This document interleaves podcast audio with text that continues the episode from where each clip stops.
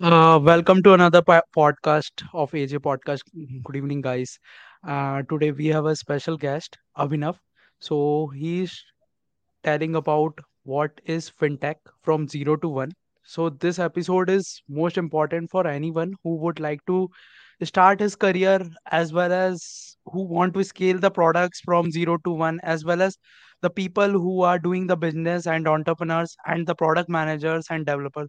So this session is for all of the guys. So welcome Abhinav Hey, thanks, AJ AJ. How are you?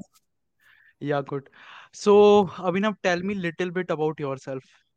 Sure. Yeah.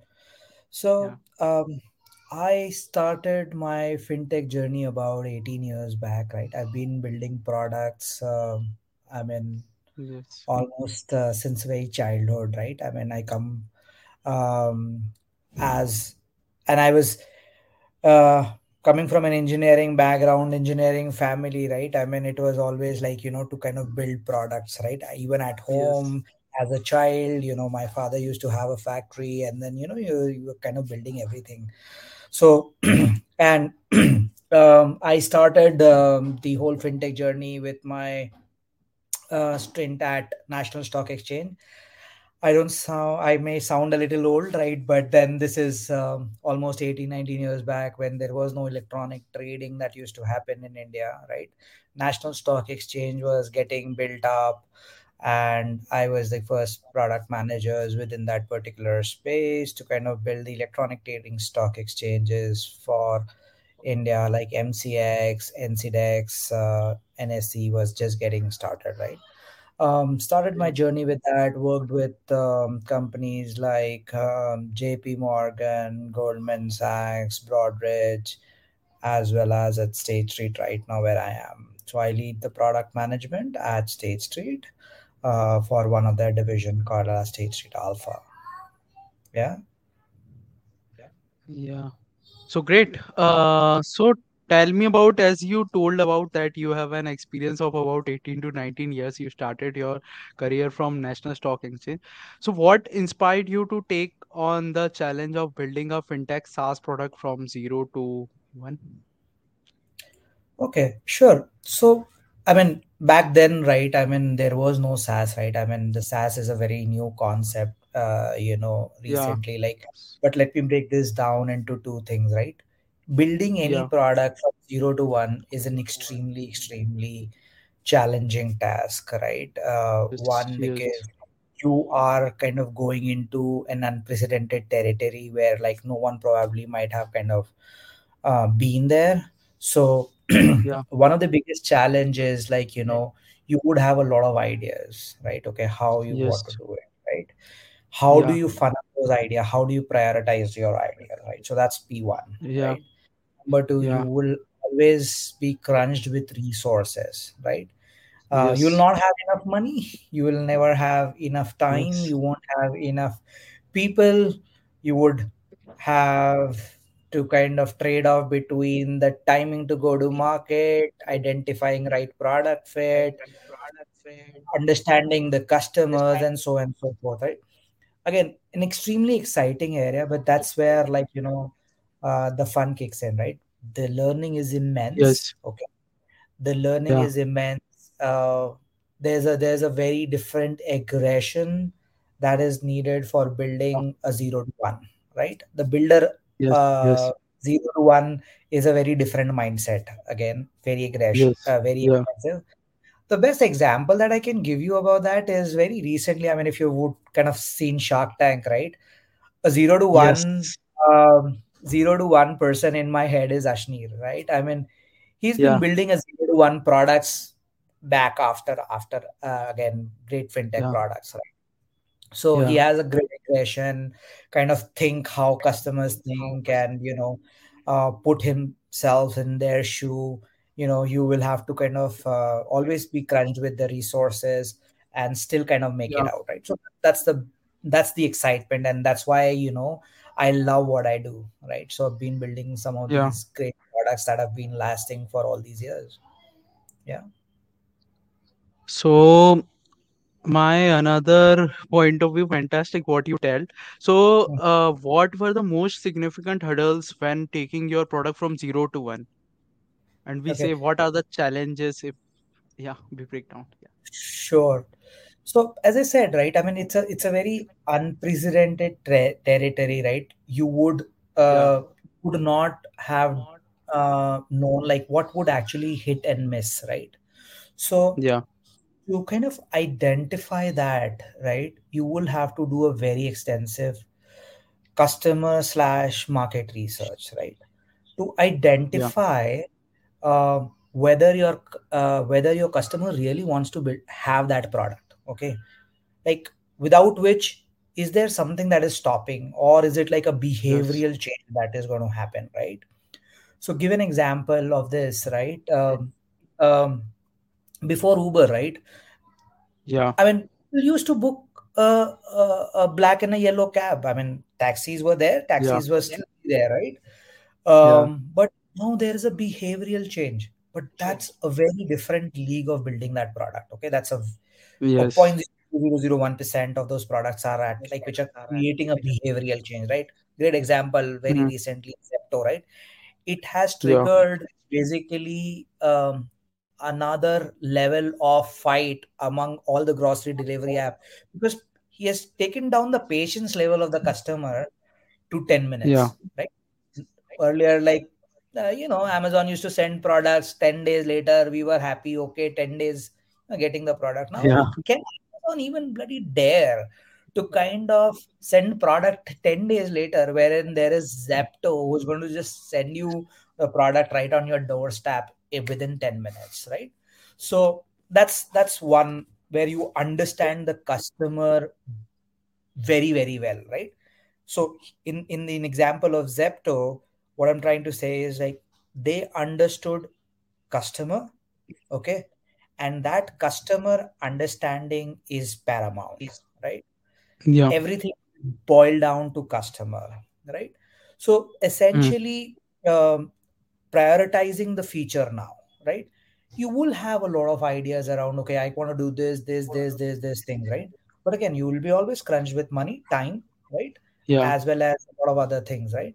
So yeah how would you reallocate your resources to make sure that you build your mvp very quickly test it out in the market?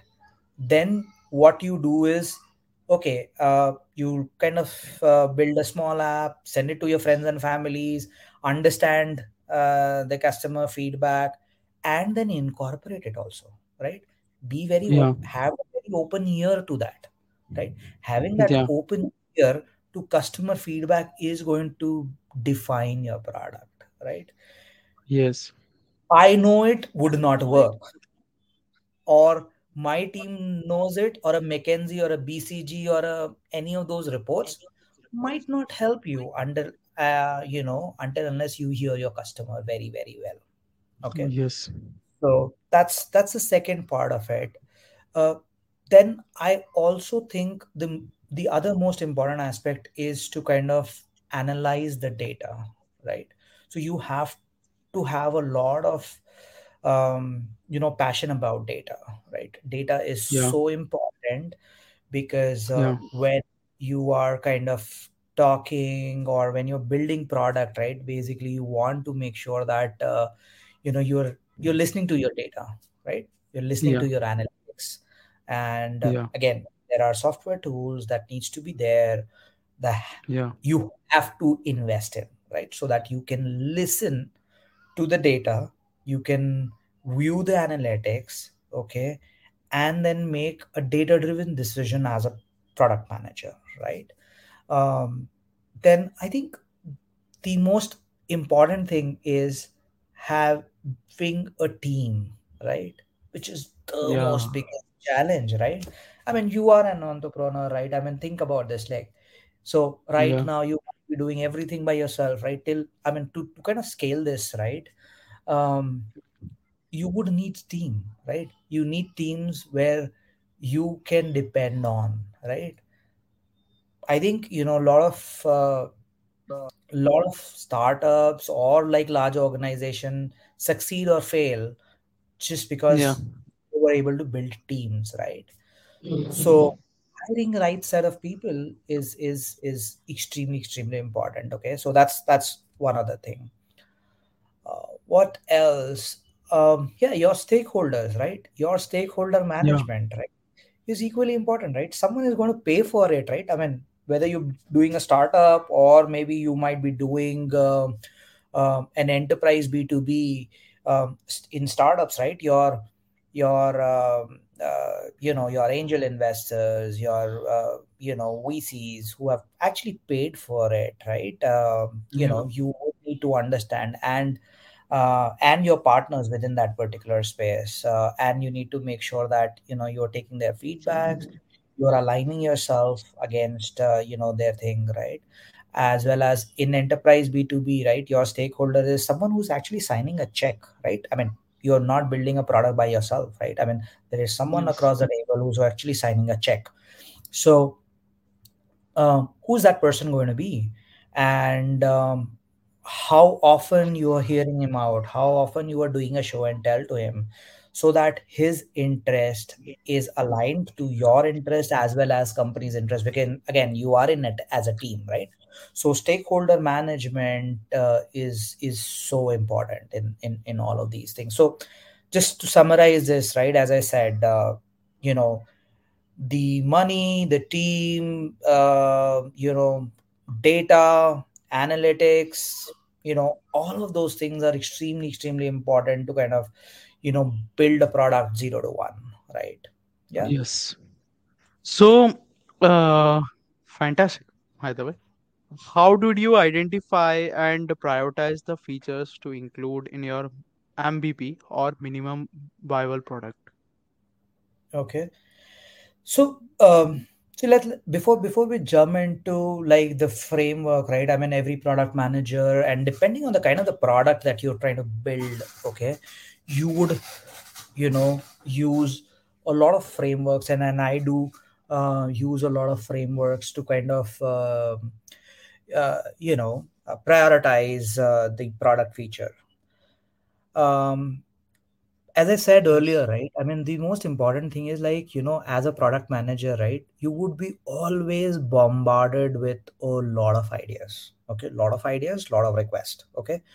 So first of all stack them out okay? When i say stack them out is like at least have that open door so that you can put it somewhere right? Like have a have a backlog of items right? You will be listening to whom right?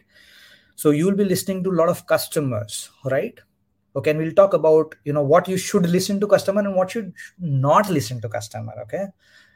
Uh, then you should uh, your sales team your business development team right? They they would be kind of coming to you as like okay you know what i mean you know this is what my client is asking for. Can you build this as a product? Okay it's like good good okay then there will be a lot of engineering team because you're building probably a tech product so a lot of your engineering team will come back oh you know what? I mean i i, I have this thing right? This is a new tech uh, that has come in right? Why don't you apply like an ai in this? Or like maybe like a you know this will reduce this thing uh, maybe better the performance and so on and so forth right? Um, your design team may come back. Is like you know why don't we refresh the website? Why don't we do certain things right? Or you know if we just do this product hack right that would be great right? Or whatever right? So there's like a lot of ideas that would be coming in right? So you have to first stack all of those ideas okay into a backlog okay? And have a very very open mind about reading every single ideas. So imagine this that that's the gold mine okay? This gold mine is going to define your product roadmap this gold mine is going to define what you want to prioritize what do you think is going to bring value to the customer and so and so forth right?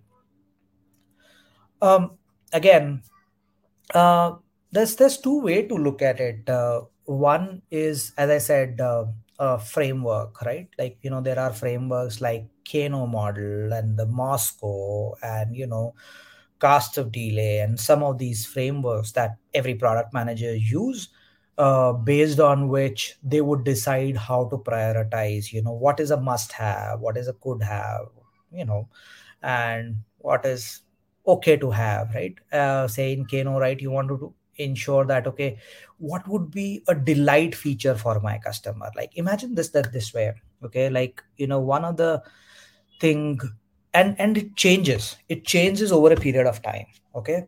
Give you an example. What phone you have right now okay say you have an iphone okay? Can you yes imagine yes. can you imagine 15 15 years back what phone you had in your hand? 15 years back. Give me an example. Nokia. Nokia? Nokia okay. 3300 oh brilliant 3300 brilliant great phone yeah. great phone. It was an iconic phone and it is an iconic phone yeah. today right? Yeah. And you know it's the og right? It's that og that you know everyone would love to kind of have it if they are a phone collector right yeah. Uh, what do you think has evolved from nokia 3300 and to an iphone 14 pro max? Okay. Uh, yeah. that day that snake game used to be so amazing right? Yes so much popular. Yes exactly. so much popular. Like you know you like how much time i can play? So the the the, the requirement was a snake game.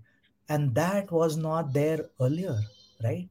To you the yes. most important delightful feature was that snake game and a yeah. call feature okay from somewhere wherever you stand and you can call right? Yeah. But yeah. imagine that today if iphone just give you a snake game okay no whatsapp no this thing with a keyboard okay yeah. and you can just do only a call and a message and a snake game. Yeah. What do you think? What do you think? You'll be like bullshit right? Yeah. Say yeah. you know it's not gonna everyone will play yeah. Yeah. So but then uh, so essentially you know what snake game that time was a yeah. delight feature in a nokia 3300 is no more a delight yeah. feature now right? So yeah. what do you think is a delight feature in iphone today? Why do you love an iphone? Due to the features due to the features and the user experience user experience that makes exactly that makes an impact. Exactly. So you you love iphone because of the user experience right? User experience yes. User experience right? How cool you can actually switch between apps and you can do so many things. Great camera great photographs right? I mean you know no no offense to samsung users okay? But then i, I would say this yeah. like you know um, the best camera is an iphone camera. I mean at least i'm an I- iphone fan because of multiple reasons. But then yeah. their camera is their camera right? That has kind of taken iphone to where iphone is today right? Their user experience has yes taken where where right?